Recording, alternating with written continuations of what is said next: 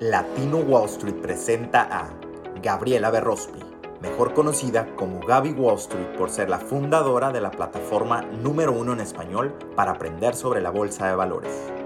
La actual miembro del Consejo Financiero de Forbes y columnista destacada, fue nominada por Yahoo Finance en la lista de los 20 mejores emprendedores a seguir.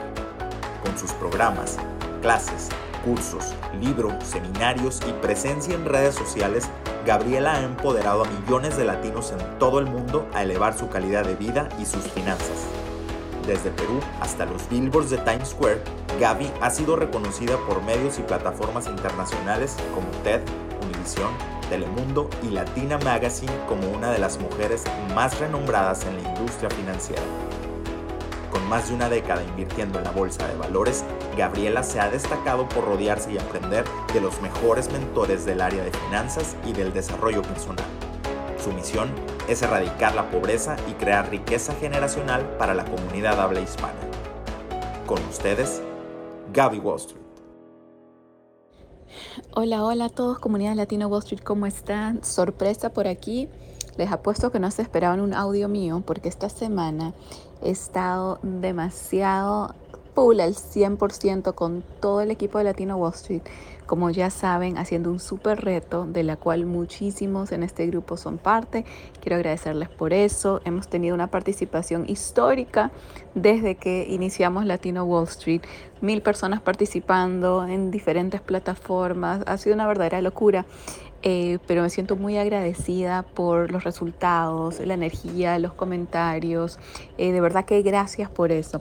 Así que este audio los voy a venir a actualizar de lo que ha estado pasando esta semana, ¿ok? Eh, tuvimos datos importantes en la economía, impacto directo en la bolsa, y es por eso que me encanta venir acá a actualizarles eso, porque los temas de los que hablamos impactan directa, directamente las inversiones. Es por eso que es tan relevante entender, y eso fue también todo lo que hemos estado haciendo eh, y profundizando durante el reto, ¿no? O sea, cubriendo toda una variedad de temas, pero relacionándolo a por qué es la importancia de entender estos temas, y más que nunca ahora. ¿Ok? Entonces, ¿qué pasó esta semana? ¿Por qué, vimos una caída eh, histórica en realidad? Y ahora les voy a contar por qué histórica basado en, pues, eh, todas estas estadísticas, ¿ok? Que me gustan. Ustedes saben que me encantan las estadísticas, los números eh, y la historia.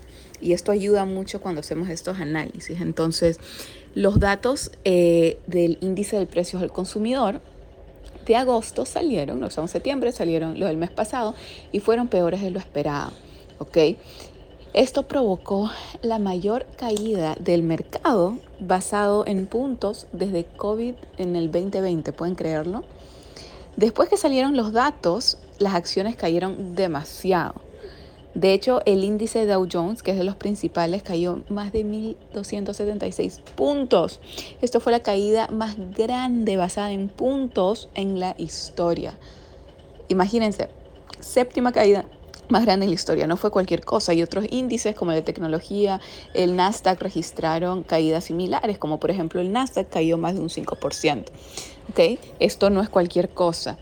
Entonces, eh, los mercados se están preparando para un índice de precios al consumidor. Esto es lo que mide la inflación, o por lo menos como al gobierno le gusta medir la inflación con, o sea, cuánto subieron de precio.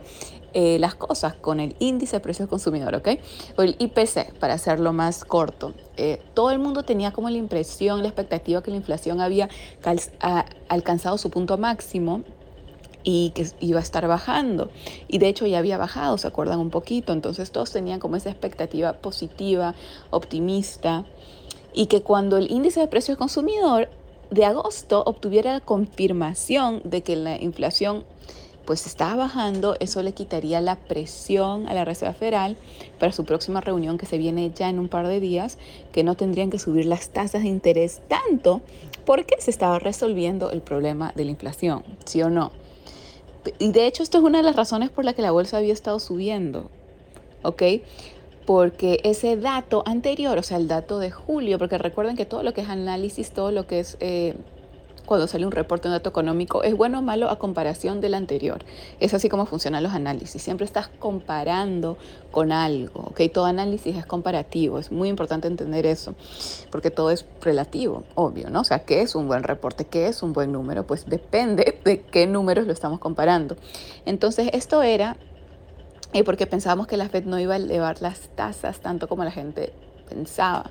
Pero ahora que tenemos este número más alto de lo esperado, ahora ¿Cuál es la expectativa? Que la Reserva Federal definitivamente va a subir las tasas. Eh, puede ser lo que estamos esperando o puede ser hasta más de lo esperado. Hay por ahí rumores que pueden ser 100 puntos básicos, lo cual sería demasiado agresivo. Solamente hacer 75 puntos básicos sería demasiado agresivo porque serían tres reuniones seguidas que vienen haciendo esto. Eso es, eh, eso es rompiendo récords, literalmente. Entonces, en realidad no sé por qué todo el mundo está como sorprendido, ¿no? Cuando las cifras de inflación salen peor de lo esperado. Asumen que lo que está haciendo el Banco Central va a funcionar y no va a funcionar, ¿ok? Las personas que piensan va a funcionar lo que ellos están haciendo no entienden la naturaleza del problema y les explico brevemente. Los números indican que la Reserva Federal no puede ganar esta lucha contra la inflación. ¿Ok? Les explico por qué. Porque parte de la solución son las tasas de interés reales positivas. Si observas todos los ciclos de ajustes de la Reserva Federal, desde 1973 el Banco Central nunca dejó de ajustar antes de que la tasa fuera más alta que el índice del precio del consumidor. Les explico fácil, sencillo. Las tasas ahora mismo de interés están entre 2.25% y 2.5%, ¿correcto? Ok, y el índice de precios consumidor está entre 8 y 9%, de acuerdo a los últimos reportes, ¿correcto? Entonces esto es negativo, porque mientras tengamos las tasas de interés por debajo de la tasa de inflación, o sea, tasas de interés 2. algo por ciento, tasas de inflación 8 o 9% están por debajo ¿ok? Seguirán siendo negativas. Y las tasas de interés negativas ejercen una presión alcista sobre la inflación. No se puede combatir la inflación con tasas de interés negativas. Es como decir, voy a combatir este fuego echándole, eh, no sé, gasolina. Es solo que voy a darte un poquito eh, menos de gasolina, no tanta gasolina como antes. O sea, es una locura. No funciona. ¿ok? La gran pregunta para todos es, ¿cuántos meses más eh, podrá salir el índice de precios consumidor más alto de lo esperado y todavía las personas pensando, creyendo que la inflación va a desaparecer o, o a irse, como ellos lo dicen, a su punto objetivo del 2%. ¿Cuántas subidas de tasas más necesitamos que no funcionen para reducir la inflación antes de que las personas se den cuenta que lo que están haciendo no va a funcionar? Solo hay que estudiar historia, informarse, entender los números, ¿ok? Y por supuesto, ¿cuántas subidas de tasas podrá en realidad hacer la Fed sin colapsar la economía y los mercados? Y con los mercados no solo me estoy refiriendo a mercados de valores, me estoy refiriendo el mercado inmobiliario, que estamos viendo ahora mismo las tasas de hipoteca en récords a nivel nacional, eh, o sin causar una crisis financiera. De hecho, a mí lo que más curiosidad de todo esto me da es cuando la Fed va a hacer lo que se llama el famoso eh, pivot. Pivot en, español creo que eh, no hay una palabra exacta, pero es como cuando haces un cambio, un shift, o sea, un, cambio, ¿no? De, en vez de subir tasas, empezar a hacer lo tan temido, lo tan temido que, que lo ha hecho cada vez que las situaciones se ponen demasiado difíciles, como es inyección de liquidez, recortes de tasas, ¿ok? Estímulos y todo ese tipo de cosas. Y a vísperas de las elecciones de noviembre no me sorprendería, o sea, en realidad no creo que les dure mucho este show de vamos a subir tasas, subir tasas, subir tasas, porque ¿hasta cuándo?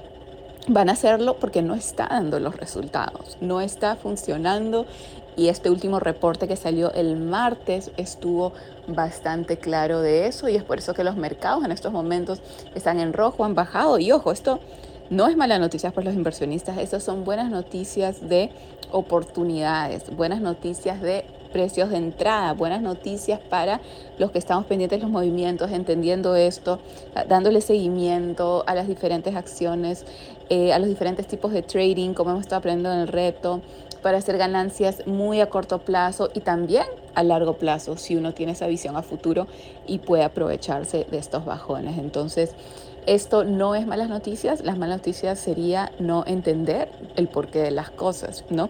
Y como otro dato curioso, les dejo que estuve viendo otro reporte también, eh, lo enseñaré en mi próximo TV acerca de eh, los recortes de empleos a nivel nacional y se han disparado, como no tienen la menor idea, en el mes de agosto. Porque ahora que estamos en septiembre, las estadísticas de agosto ya están y ha sido un disparo, ese gráfico da miedo literalmente da miedo por cómo se ha disparado. ¿Ok? Ahora, si siguen subiendo tasas, en realidad basta que las suban una vez más. Este septiembre 20 o 21 va a ser esta confirmación eh, de cuánto van a subir las tasas. Agárrense porque ustedes tienen idea lo que eso hace a las personas que tienen préstamos con tasas variables, ¿ok? o a muchas empresas que tienen eh, ese tipo de préstamos también que las tasas les afectan, ¿ok?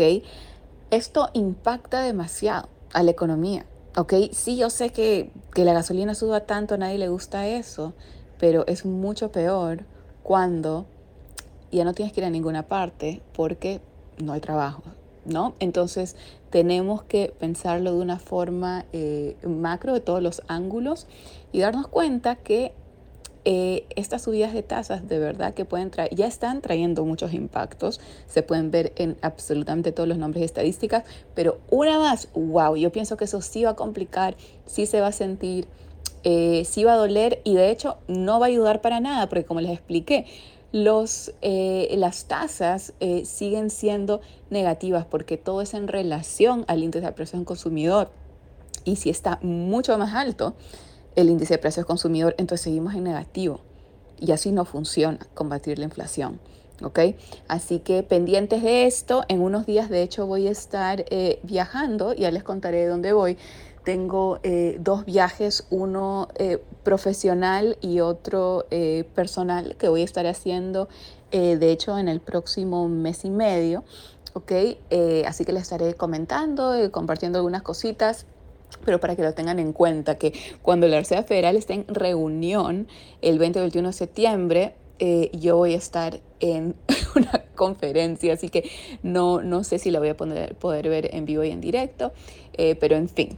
Eh, pues paso por aquí para actualizarlos básicamente con todos estos temas de la semana para decir los que están adentro del mercado, los que quieren entrar al mercado, no tengan miedo, esto, esto les debería hacer agua la boca, ¿ok? Como me dicen mis más grandes mentores que manejan un capital eh, con muchísimos ceros, ¿ok? Son oportunidades, no hay que entrar en pánico y siempre, siempre recuerden lo que dice el número uno del mundo en la bolsa, Warren Buffett, cuando hay sangre en las calles, cuando hay pánico, es cuando yo me voy de shopping. Porque para llegar a ser el 1%, tienes que aprender a hacer lo que el 99% no hace o no quiere hacer. ¿Ok? Así que les mando un abrazo y no se olviden que mañana tenemos el mejor día de todos en el reto. Vamos a estar todo nuestro panel de mujeres, mujeres al poder, contando nuestro antes y después en la Bolsa de Valores, en Latino Wall Street y no solo eso, sino explicándoles una por una, basado en nuestra residencia eh, dónde vivimos y de dónde somos, qué plataformas de inversión usamos y por qué, las ventajas y desventajas. Y al final del reto, chicos, cuando terminemos todo, todo, todo, todo, al final les tengo una sorpresa gigante de una de las familias más billonarias del mundo. Así es, literalmente, estadísticamente, ahora sí 100% confirmado, con mis estadísticas actualizadas mucho más adinerada que los Trump. O sea, estoy hablando top de tops y es una familia latina. Y yo voy a estar con uno de los miembros hablando acerca de qué, de mentalidad y de cómo eh, trabajan dentro de esta eh, familia para crear negocios literalmente billonarios que hasta cotizan en la bolsa eh, de valores de Nueva York. Eh, sus negocios. Algo increíble, una trayectoria de siglos, literalmente con éxitos y creo que absolutamente todos podemos aprender de eso. Así que no se lo pierdan, esto va a ser un regalo para los que llegan al reto hasta el final, van a recibir eso al final, al final cuando terminemos todo eh, como recibieron esa súper eh, entrevista que le hice al billonario El Unicornio, que con 23 años logró, eso es una inspiración increíble, logró eh, que su empresa llevara al estado de billones. por la ayuda de los inversionistas más grandes del mundo. Eso ha sido una, una locura. pero en fin, todo eso tenemos para mañana. Va a ser el día más emocionante para completar. Les quiero, los quiero dejar con esto. La, mayoría de personas no terminan lo que empiezan y es por eso que no avanzan y es por eso que no tienen éxito masivo. ¿ok? Si tú quieres ser nuevamente del 1% de las personas que avanzan, que logran cosas grandes, tienes que terminar lo que haces. Así que por nada del mundo se vayan a perder el reto mañana, ¿ok? Con la sorpresa y todo. Y eh, recuerden de que el reto para los que eh, no han estado, se han salteado alguna clase u otra, aún tienen la oportunidad de ver las grabaciones, o sea, de ponerse al día, porque esas clases se expiran y no quieren llegar a la próxima semana que ya no están las clases y se perdieron todo. A menos que seas VIP, obviamente, y ya tienes tus clases eh, de por vida, las grabaciones. Pero si tienes tu ticket normal, esas grabaciones se van a expirar, chicos, y se van a sacar del grupo de Facebook privado, ¿ok? Y solo van a quedar en la plataforma para los de VIP. Entonces, por favor, quiero que se lleven los beneficios, los aprendizajes. Eh, si solo haces 50% del reto, te llevarás 50% de los beneficios. Hagan el 100% y llévense el 100%, ¿ok? Les mando un abrazo, chao. Latino Wall la plataforma número uno en español para aprender sobre la bolsa de valores y criptomonedas. Encuentra nuestro podcast en todas las plataformas digitales y no olvides seguirnos en nuestras redes sociales como Latino Wall Street. Latino Wall Street, creado por latinos para latinos.